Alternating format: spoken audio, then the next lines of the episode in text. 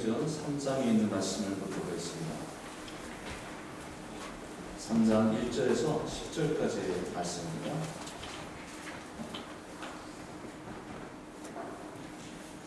3장 1절에서 10절까지의 말씀 아, 제가 한 절, 여러분이 한 절 읽겠습니다. 제9시 기도 시간에 베드로와 요한이 성전에 올라갔세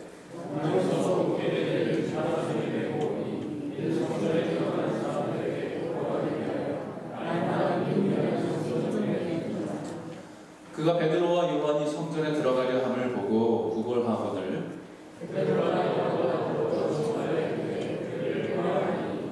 그가 그들에게서 무엇을 얻을까 하여 바라보거늘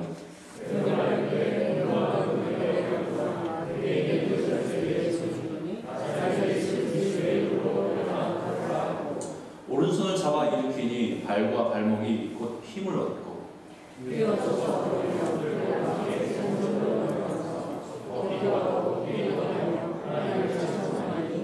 모든 백성이 그 얻는 것과 하나님을 찬송함을 보고 그가 원래 성전 이문에 앉아 돌아다니는 사람인 줄 알고 그에게 일어나는 일로 인하여 심히 놀랍게 여기며 놀라니라. 아멘. 아, 지금으로부터 한 200년 전에 실제로 있었던 일입니다. 영국의 유명한 명문대학 옥스퍼드 대학에서 시험을 볼 때였습니다. 아, 그 과목은 종교학 시험이라고 하는 시험이 있었죠 그 당시만 해도 많은 학교들이 기독교의 그런 문화 속에서 학교가 시작되는 학교들이 많았기 때문에 아마 이게 종교학에도 이 기독교에 대한 아, 말씀을 연구하고 또 읽고 또 그것에 대한 아, 나눔이 있었던 것 같습니다. 그때 시험 문제가 뭐였냐면요. 예수님이 물을 포도주로 바꾼 기적에는 어떠한 영적인 중요한 의미가 있습니까? 라고 하는 문제였어요. 그러니까 성경을 성경에 있는 내용이잖아요. 예수님이 혼인잔치 가나 혼인잔치에서 물을 포도주로 바꾼 사건. 그 기적에는 어떤 영적인 중요성이 있습니까?라는 그런 문제였어요. 이 문제를 바꾸는 학생들이 열심히 자기 생각들 막 시험지에서 막 썼습니다. 막 열심히 쓰고 있는 거예요. 그런데 한참을 학생들 막 시험 보고 있는데 유독 한 학생이 다른 막 있는데 그 학생은 그냥 밖에 창문을 물끄러미 이렇게 바라보고 있는 거예요. 잠깐 그러는 게 아니라 시험 내내 계속 그러고 있으니까 이 시험관이 좀 마음이 좀 걱정이 됐던 것 같습니다. 다가와서 걱정되는 마음으로 왜 안 쓰냐? 뭐라도 써야지. 그렇지 않으면 시험에 통과하지 못한다. 라고 이제 말을 해줬어요. 왜냐면 그 당시에 있는 영국에 있는 대학 대부분의 학교들은 한 과목이라도 통과하지 못하면 낙제돼서 다시 그 학년을 들어야 돼요. 그게 보통 그 대부분의 그 당시 학교의 문화였어요. 그런데 유독 옥스퍼드는 더 심습니다.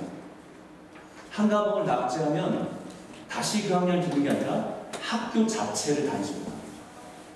그러니까 교수 입장에서 굉장히 걱정이 됐던 거죠. 시험지를 안 쓰고 있으니까, 답안지를 안 쓰고 있으니까. 그래서 너 이거 뭐라도 써야지. 안 쓰면 시험 통과를 못한다라고 얘기해 줬어요. 그 말을 듣는 학생이 가만히 생각하더니 펜을 들고 한 문장을 써서 제출했습니다. 한 문장. 그런데 그 단순한 한 문장이었지만 그 한 문장을 본 교수는 그에게 만점을 줬어요. 그 만점을 받은 한 줄의 에세이가 뭐였냐면 이겁니다. 물이 주인을 만나서 얼굴이 붉어졌다. 이 붉어졌단 말이 홍조를 띄었다는 거잖아. 부끄러워서. 주인이 물이 주인을 만나서 얼굴이 붉어졌다. 뭐 아무 감흥이 없는 분들은 이 감정이 좀 메마르신 분들의 시적인 감정이. 이, 이 표현이 누가 한 거냐면요. 영국의 유명한 시인이었던 조지 고든 바이런이라는 사람.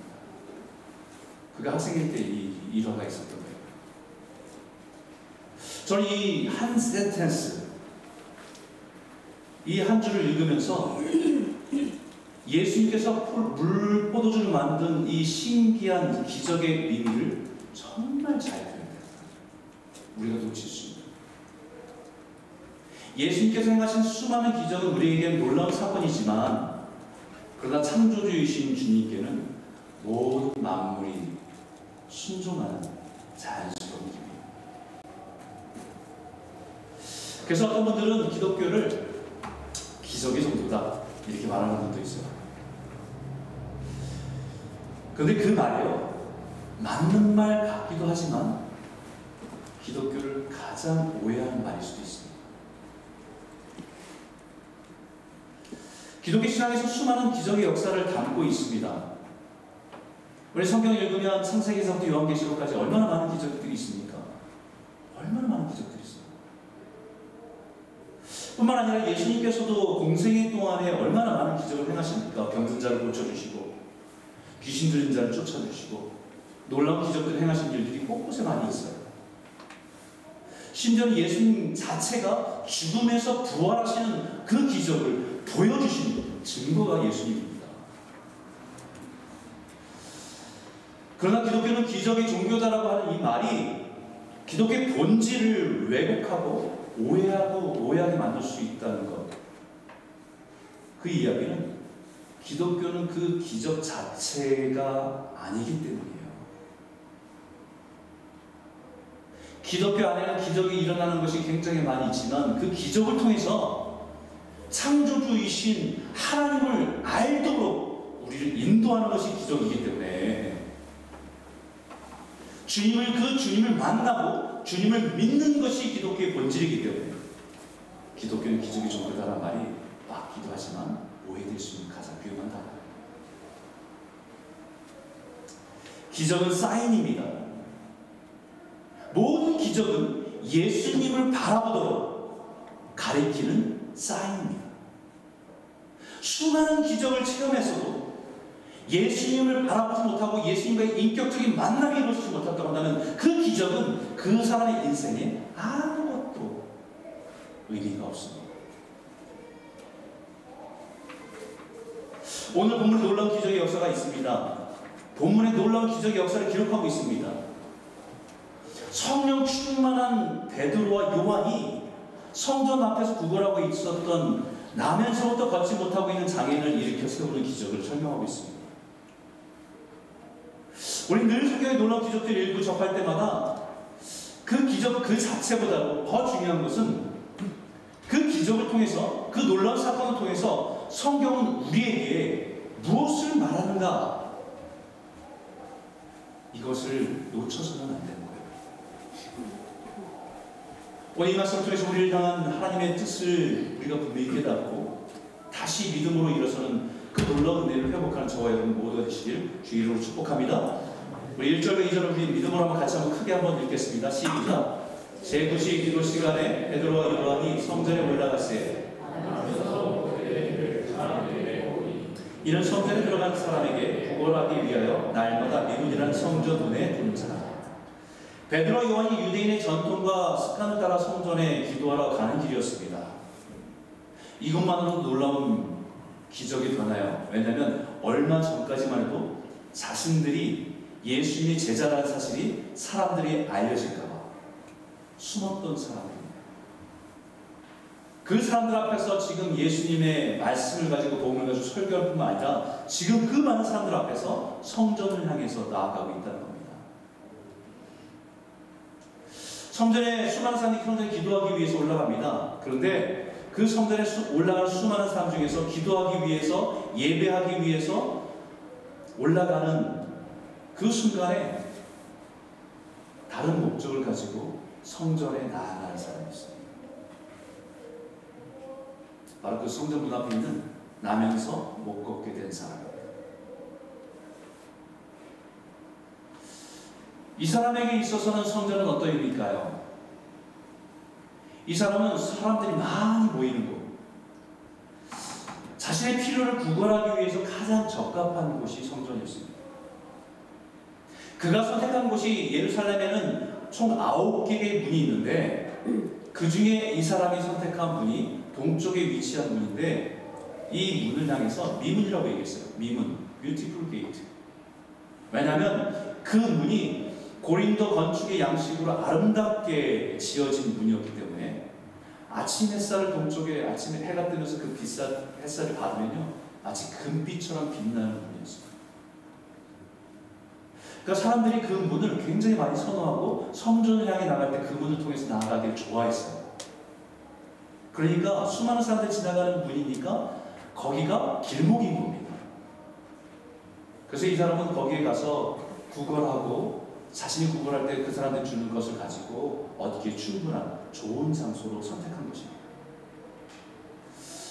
근데 참 안타까운 것은 성전에 그것도 날마다 성전을 향해서 나아가는 사람들과 함께 성전을 향해서 가지만 이 사람은 늘 성전 밖에 머물 수밖에 없어요.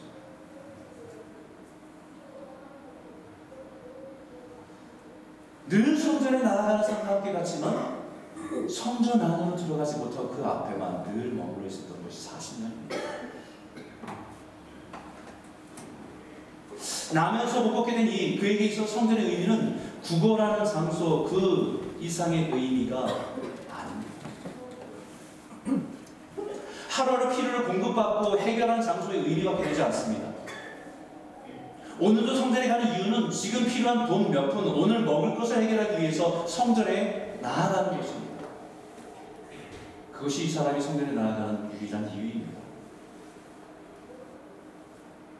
그 사람에게 있어서는 성전에 드러나는 사람들이 어떤 사람인지 별로 관심이 없어요. 그 사람이 혹시 나에게 돈 몇 푼이라도 줄 수 있는 사람인가? 아닌가? 그것만이 그의 관심의 모든 겁니다. 그 사람이 주머니에서 몇 푼이 들어있어서 그것을 나에게 줄 수 있는 사람인가? 아닌가? 그것을 바라보는 것 뿐입니다. 그런 그에게 베드로 요원이 주목합니다. 3절과 4절에 이렇게 말해요. 그가 베드로와 요한이 성전에 들어가려 함을 보고 구걸하거늘 베드로와 요한과 더불어 주목하여 이르되 우리를 보라 하니 늘 성전에 성전, 성전을 나아갈 때 미문문 앞에서 엎드린 채 구걸하고 있던 사람이었습니다. 베드로 요한도 이 사람을 처음 본 게 아니에요. 그동안에 성전에 들어간다 할 때마다 늘 그 가운데 있던 성전 앞에서 구걸하는 사람 중에 한 사람으로 보았던 거죠. 그런데 오늘 베드로와 요한은 그를 주목하면서 바라봅니다. 그 바라보는 마음은 나면서부터 장애를 가지고 살아가는 그를 불쌍하다는 마음을 가지고 바라보기도 하는 것이지만 한편으로는 늘 성전에 나오지만 성전 안으로 들어가보지 못하고 평생에 누군가에 의해서 동전 하나 그것을 바라보고 살아가는 그의 인생을 바라보는 마음이었습니다. 그런데 그런 마음은 우리를 바라보는 주님의 마음일 수 있다는 거죠. 우리에게 적용해서 생각해보면 지금 이 시대에 우리가 예수를 믿고 매 주일에 예배를 드려 나오지만 나면서부터 걷지 못하는 사람처럼 영적인 장애인처럼 살아갈 수 있다는 것을 생각해 보아야 됩니다. 믿음으로 걸어본 적도 없는 것. 믿음으로 뛰어본 적도, 달려본 적도 없는 늘 자신의 현실의 문제 앞에서 주저앉아서 그 문제만 해결되기를 바라는 신앙이 그와 같을 수 있다는 생각합니다. 그런 의미에서 오늘 본문을 통해서 우리에게 주신 첫 번째 영적인 교훈은 이겁니다. 따라해 볼까요? 성전 문에 머무는 신앙에서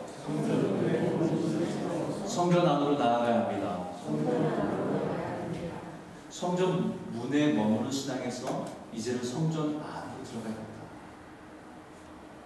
분명히 성전에 앉아서 구걸하는 사람이 베드로 요한을 보고 말하는데 베드로 요한이 그를 주목해서 보면서 우리를 보라 라고 말하고 있습니다.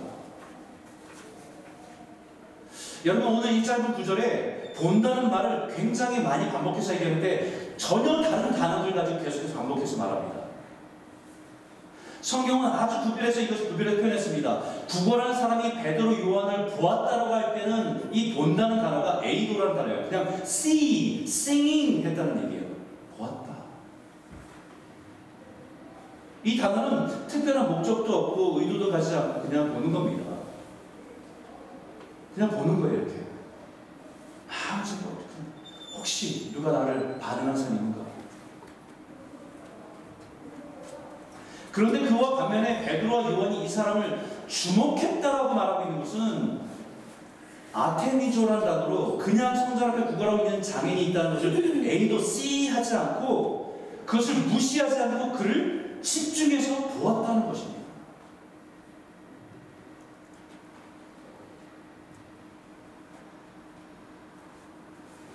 이 구걸하는 사람이 사도 베드로와 요한이 지나가는 것을 그냥 멍하니 지켜보았던 것처럼 베드로 요한도 수많은 사람들 구걸하는 사람들 중에서 그냥 한 사람 있는 걸 보고 그냥 지나갔던 날 아무 일도 일어나지 않았어요.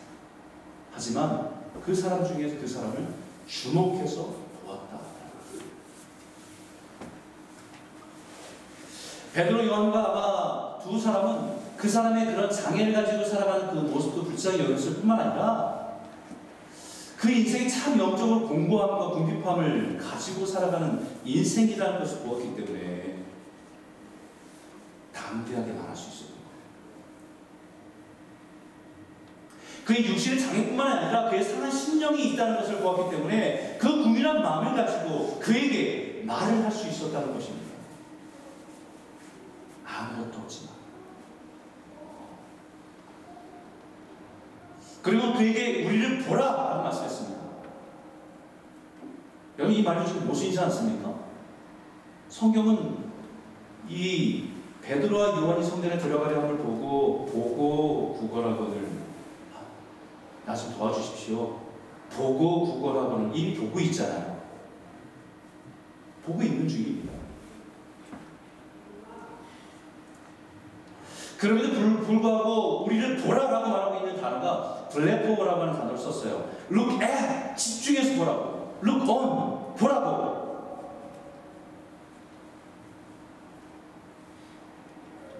그냥 의미 없이 쳐다보지 말고 집중해서 우리를 우리를 보라고 분명히 말하고 있는 것입니다. 그러니까 이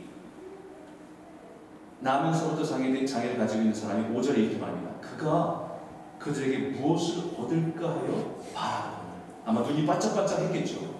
혹시 나에게 뭔가 주려고 그러나 반짝반짝 했을 겁니다. 여기에 보는 것도 에페코라는 단어를 써요. 뭔가 시선을 집중해서 본다는 겁니다. 관심 가지고 본다는 것입니다. 무엇인가 나에게 저 사람들 주려고 하는 거구나라고 생각하고 기대를 가지고 보는 것입니다. 흥분한 상태에서 뭔가 뭔가 기대하고 막 바라보고 있는 모습을 말하고 있는 것입니다. 무엇을 보라고 말하는 것입니까? 베드로와 요한을 보면서 그들이 줄 수 있는 도움 몇 분을 기대하면서 바라보고 있는 것입니다. 나면서부터 걷지 못하고 이 사람이 베드로와 요한을 보았지만 정작에 그가 본 것은 베드로와 요한이 아니라 혹시나 줄 수 있는 동전 몇 푼 그에게 나올 수 있을까라고 기대하고 보는 거예요.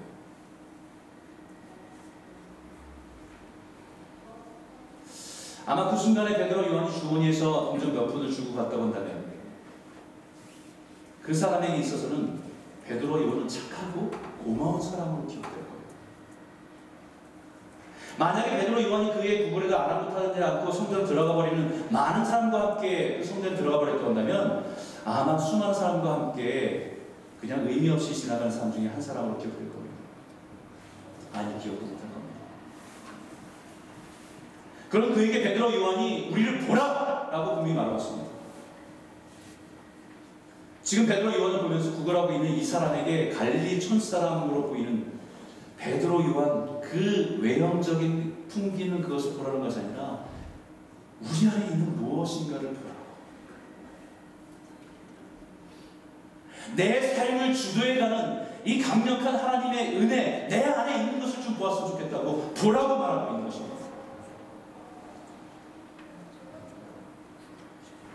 이것은 오늘 우리들에게 우리 삶에 적용해 보길 바랍니다.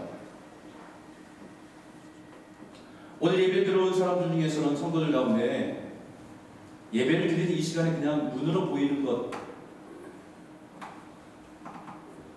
찬양을 인도하는 찬양팀이 보이고 말씀을 전하는 목사도 보이고 주변 둘러보면 또 누가 안 왔나라고 보이고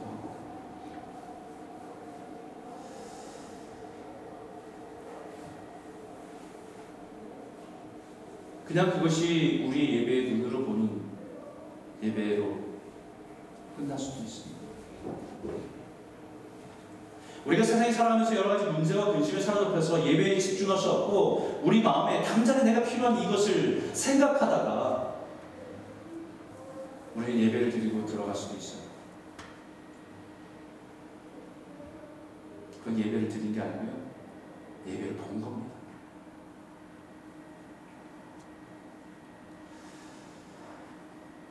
어떤 분들은 베드로 요한이 주목해서 보라고 하는 것은 마음을 다해서 집중하면서 하나님께서 지금 예배를 통해서 나에게 주시려고 하는 것이 그 말씀이 있나? 오늘 선포되는 말씀 속에서 내가 붙들어야 될 말씀이 주님께서 내게 주시는 말씀이 있나?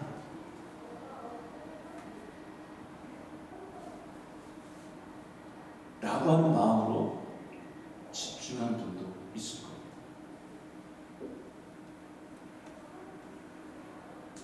그것이 예배 드리는 거죠. 예배를 통해서 주님을 바라보는 것이 예배를 드리는 거죠. 성전은 나의 피를 채우기 위해서 구걸하는 데가 아니라 하나님을 높이고 찬양하고 예배하는 것입니다. 예배는 우리 피를 채우고 만족하기 위해서 구경하는 것이 아니라 우리 주 대신 주님을 높이고 찬양하고 그 주님이 나에게 원하신 뜻을 깨닫고 순종하기 위한 그러기 위해서 나아가는 예배.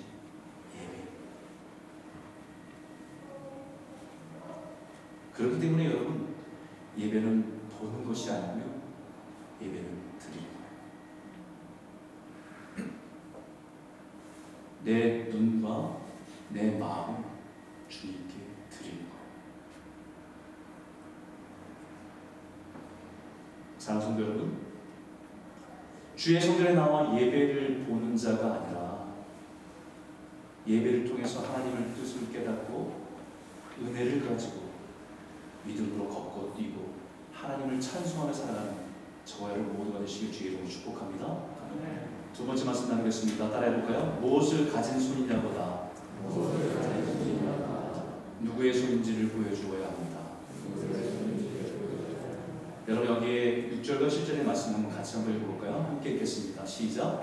베드로가 이르되 은과 토는 내게 없거니와 내게 있는 그것을 주노니 나사렛 예수 그리스도의 이름으로 일어나 걸으라고 오른손을 잡아 일으키니 발과 발목이 곧 힘을 얻고 베드로와 요한이 그 사람에게서 우리를 보라라고 하니까 혹시나 하는 마음을 기대하고 바라봤습니다.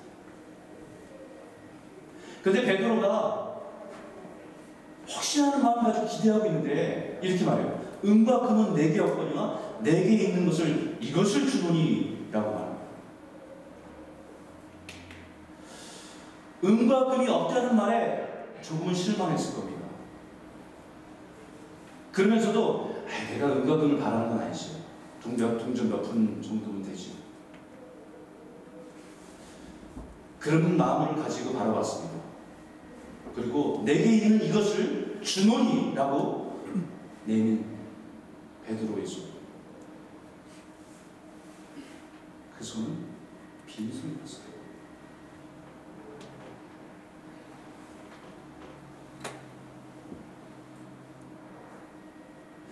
구걸하는 사람이 원하는 것은 그 은과 금이었습니다. 아니 적어도 은과 금은 아니어도 동전 몇 개라도 아니 먹던 빵이라도 주겠지라고 하는 마음으로 기대했겠죠. 그러나 베드로가 내민 손은 빈손이었어요.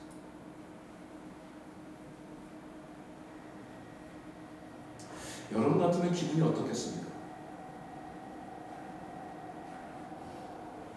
여러분 같으면 기분이 어떻겠어요? 어, 저 같으면 벌떡 일어나서 화냈을 것 같아요. 욕했을 것 같아요. 그것도 기적이죠. 벌떡 일어났으니까. 그죠? 화나면서. 근데 이 사람 입장에 굉장히 비참했을 것 같아요. 장애를 가진 자신을 놀리는 것 같아서 화가 났을 겁니다. 이렇게 구걸하며 하루를 살아가는 것도 비참한데 동정 어린 마음으로 뭐라도 주는 손길을 주기는커녕 빈손을 내미는 것을 볼 때 너무 잘한다고 생각했어요.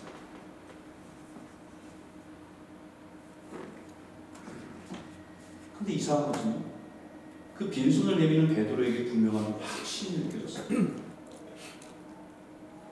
나사렛 예수 그리스도의 이름으로 일어나 걸으라라고 말씀합니다.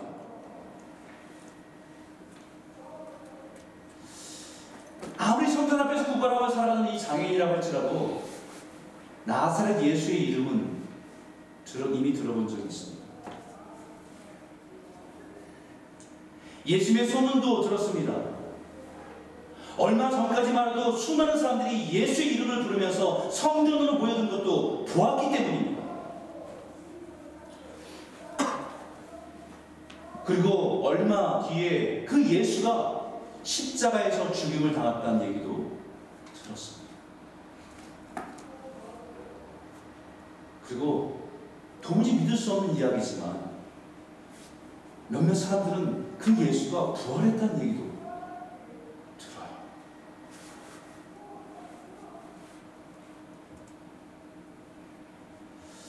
여러분, 여러분, 영국의 유명한 설교자인 마틴 로이드 존스 목사님은 이 본문에 이런 질문을 그 자기 책에 적어놓은 걸 제가 읽게 됐습니다. 뭐라고 적어놨냐면요.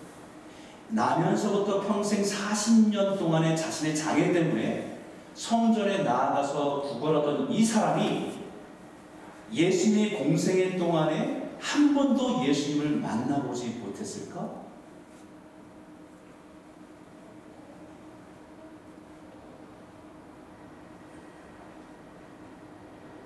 매일 성전에 나아가서 사람들 지나가는 사람들을 구걸하던 이 장애인이 예수님의 공생애 동안에 수많은 사람들과 함께 기적과 은혜를 베풀며 말씀을 전하며 살아갈 때 예루살렘에 들려서 성전에 나아가고 오가는 그 전통을 따라 살아가는 그 모습 속에 있었던 예수님을 한 번도 보지 못했을까? 적어도 몇 번을 만났을 거다.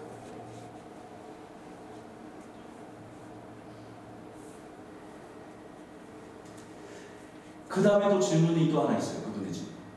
그렇다면 왜 예수님이 그때 이 사람을 고쳐주지 않으셨을까?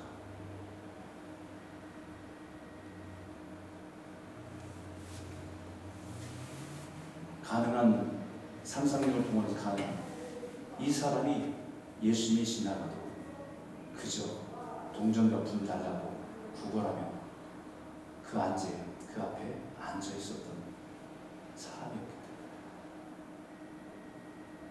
또 하나 지나가면서 예수님은 그 사람을 불쌍히 여기고 고칠 수도 있었지만 그 사람은 이때를 위해서 주님께서 그때 치유하지 않으시고 지나갈 수도 있다.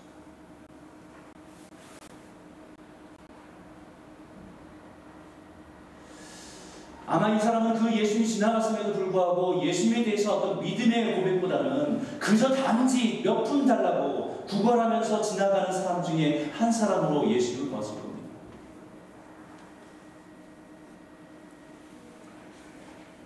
그런 그에게 베드로가 너무 당당하게 빈손을 내밀면서 나사 예수 그리스도 이름으로 일어나 걸으라고 말합니다. 그의 손에는 아무것도 없는 빈손이지만 그 순간 그는 그 손을 잡아야겠다. 라는 결정을 그게 믿음.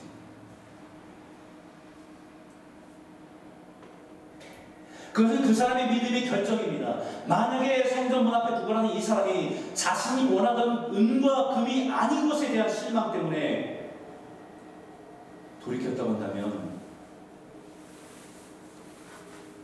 베드로가 일어나 걸으라고 그 선포와 함께 오른손을 내미는 것을 보면서 빈손인 것을 확인하고 실망 앞에 실망하고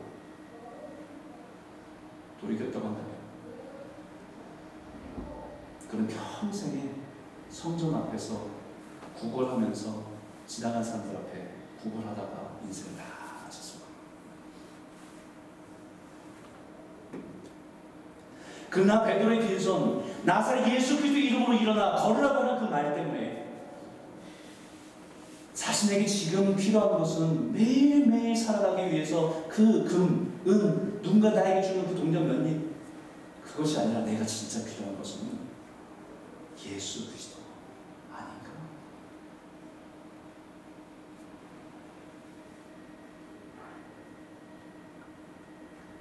지금 하나님께서는 성전 문 앞에 40년이나 구걸하며 살아가는 사람에게 베드로를 통해서 하나님의 구원의 손길을 내밀고 계신 겁니다. 이제는 내가 그 돈 몇 푼으로 하루하루 연명하며 사는 사람이 아니라 예수의 이름으로 일어나 걸어가는 감격과 기쁨을 가지고 살아가는 인생이 되기를 원하는 하나님의 초청이 베드로의 빈손이었습니다.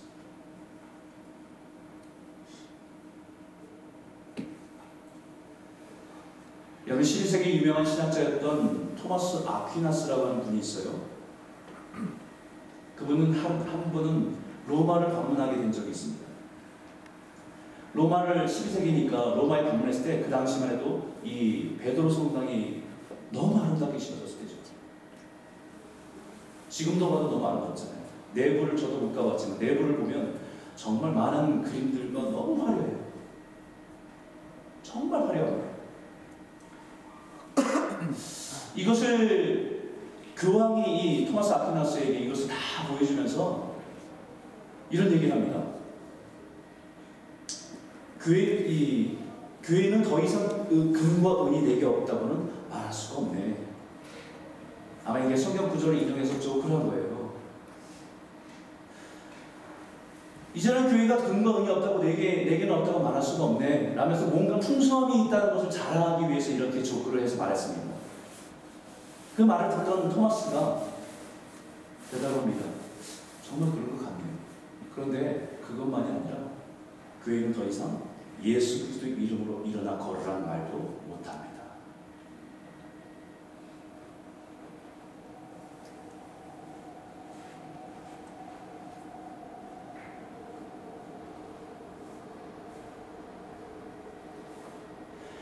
교회가 은이 풍성할 때 하나님께서 나를 축복하셔서 이렇게 하셨습니다. 나에게 복을 주셨습니다. 당신도 예수 잘 믿으면 이렇게 복 받을 수 있습니다. 라고 한 것이 우리들이 전한 복음이었어요.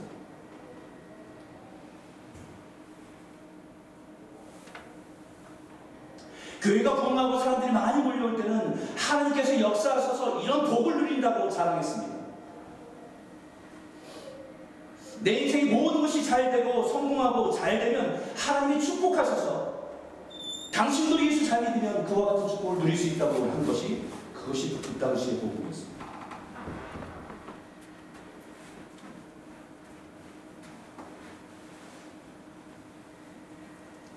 그때 저는 복음 지금 내게 은과 금이 있는데 이것은 하나님께서 주신 것이다 라고 하는 것이었습니다.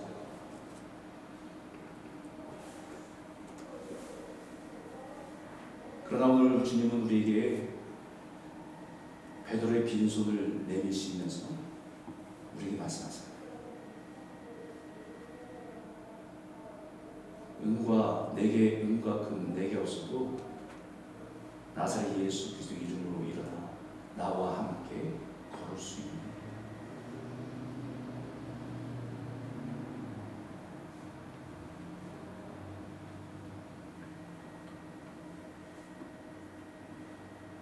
주님은 우리에게 오른손을 내밀고 계십니다.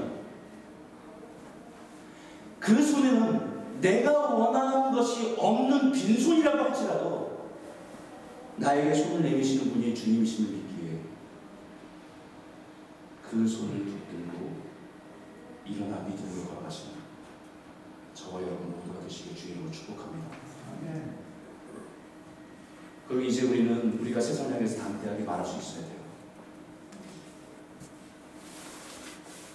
교회는 당신의 필요를 다 채울 수 없고 당신의, 당신을 만족시킬 수 없습니다.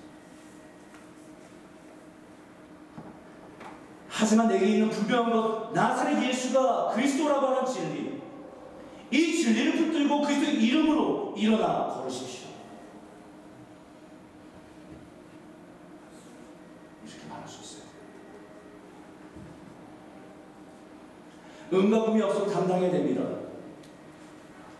가난에도 복음 때문에 당당해야 됩니다. 실패와 고난 중에서도 복음 때문에 당당해야 됩니다. 복음은 은과 금이 아니기 때문에 예수 그리스도가 살아계신 하나님의 아들이시기 때문에 그 복음을 가진 사람은 세상을 향해서 당당해야 됩니다. 은과 금이 없다고 복음을 부끄러워하지 않기를 바랍니다.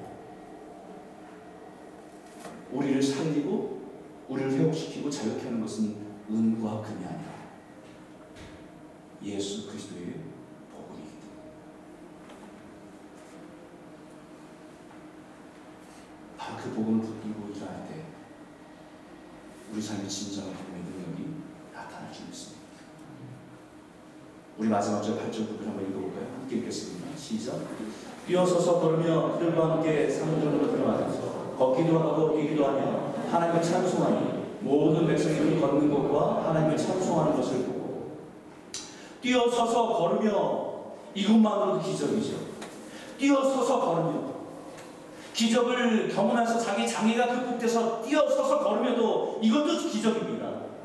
하지만 주님은 우리의 문제가 해결된 것을만 원하지 않으시고 그들과 함께 성전에 들어가서 걷기도 하고 뛰기도 하고 하나님을 찬양하니 라고 하는 것을 바라보길 원하신다는 거예요.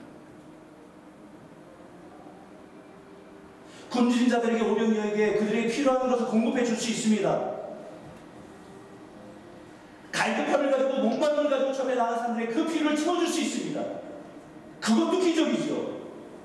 하지만 그 기적을 통해서 주님을 찬송하고 주님을 예배하는 데까지 못 나갔다 한다면 그 기적은 아무 의미가 없습니다.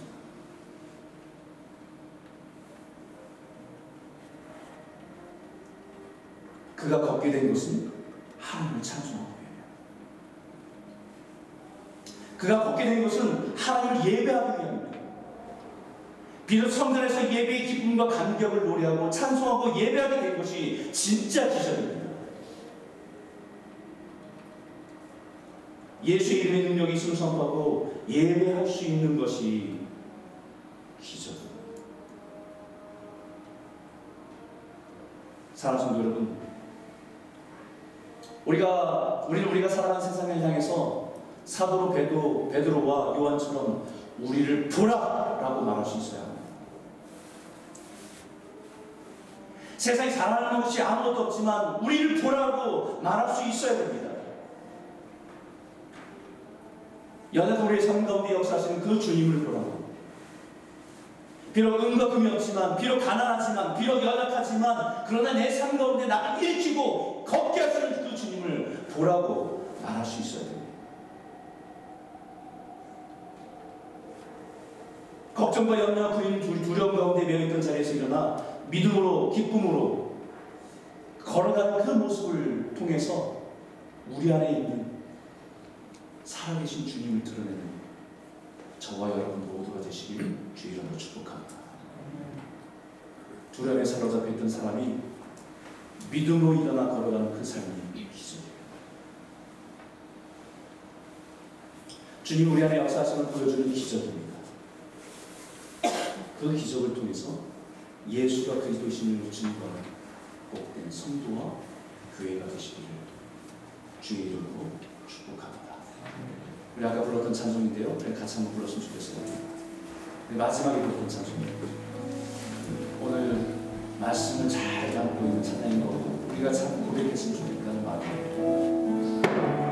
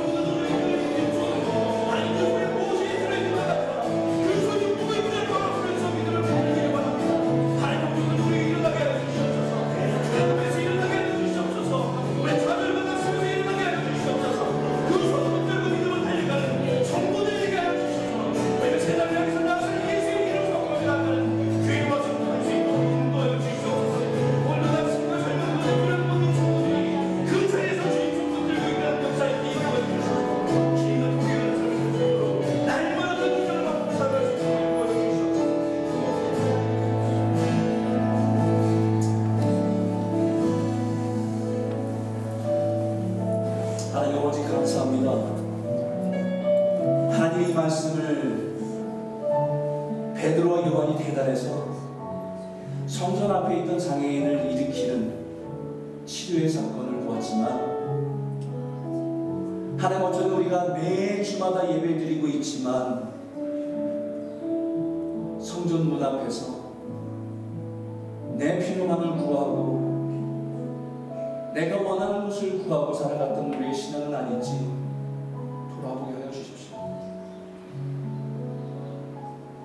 예배하는 우리의 눈이 보여주는 것들만 바라보면서 우리 그 현실 앞에 무너지고 넘어질 때 있지만 주님 우리가 주님의 눈을 떠서 주님을 바라보게 하여 주시고 여전히 우리를 사랑하시는 그 주님을 바- 바라보면서 우리의 믿음으로 일어서는 이 자리가 될 수 있도록 인도하여 주시옵소서. 아무것도 줄 수 없고 내 빈손이지만 그를 향해서 그 손을 내밀면서 나사렛 예수 그리스도의 이름으로 일어나라고 고백한 베드로처럼 우리를 보라고 죽는 가운데 있던 우리를 일으킨 그 주님을 보라고 선포했던 베드로 요한처럼 주님 우리가 살아가는 우리의 모든 삶 속에서 일어나게 하여 주시고 일으켜 주시고 그 주님의 보- 주님의 오른손을 붙들고 믿음으로 일어서는 성도들이 다 될 수 있도록 인도하여 주시옵소서. 우리 늘그 그 손 안에 무엇이 있는가에 주목했던 그런 믿음에서 그 손의 주인이 누구이신가를 보게 하여 주셔서 그 주님의 손을 꼭 붙들고 믿음의 여정도를 걸어가는 기쁨과 감사함을 살아가는 성도들이 다 될 수 있도록 하나님 축복하여 주시옵소서. 오늘 하나님 아버지 참으로 어려운 시기를 살아갑니다. 하나님 우리 성도들이 있는 그 자리에서 우리가 주님의 손을 붙들고 일어나는 자리가 되게 하여 주시고 주님 주님 손 붙들고 그 성전에 들어가 주님과 기뻐 뛰며 함께 찬송하여 예배하는 우리의 삶으로 나아갈 수 있도록 우리를 인도하여 주시옵소서. 우리 교회가 담대하게 세상을 향해서 나사렛 예수 그리스도의 이름을 선포하는 교회로 설 수 있도록 붙들어 주시옵소서. 예수님 이름으로 감사하며 기도드렸습니다. 아멘. 다 같이 우리 자리에서 일어나서 찬송하면서 마음을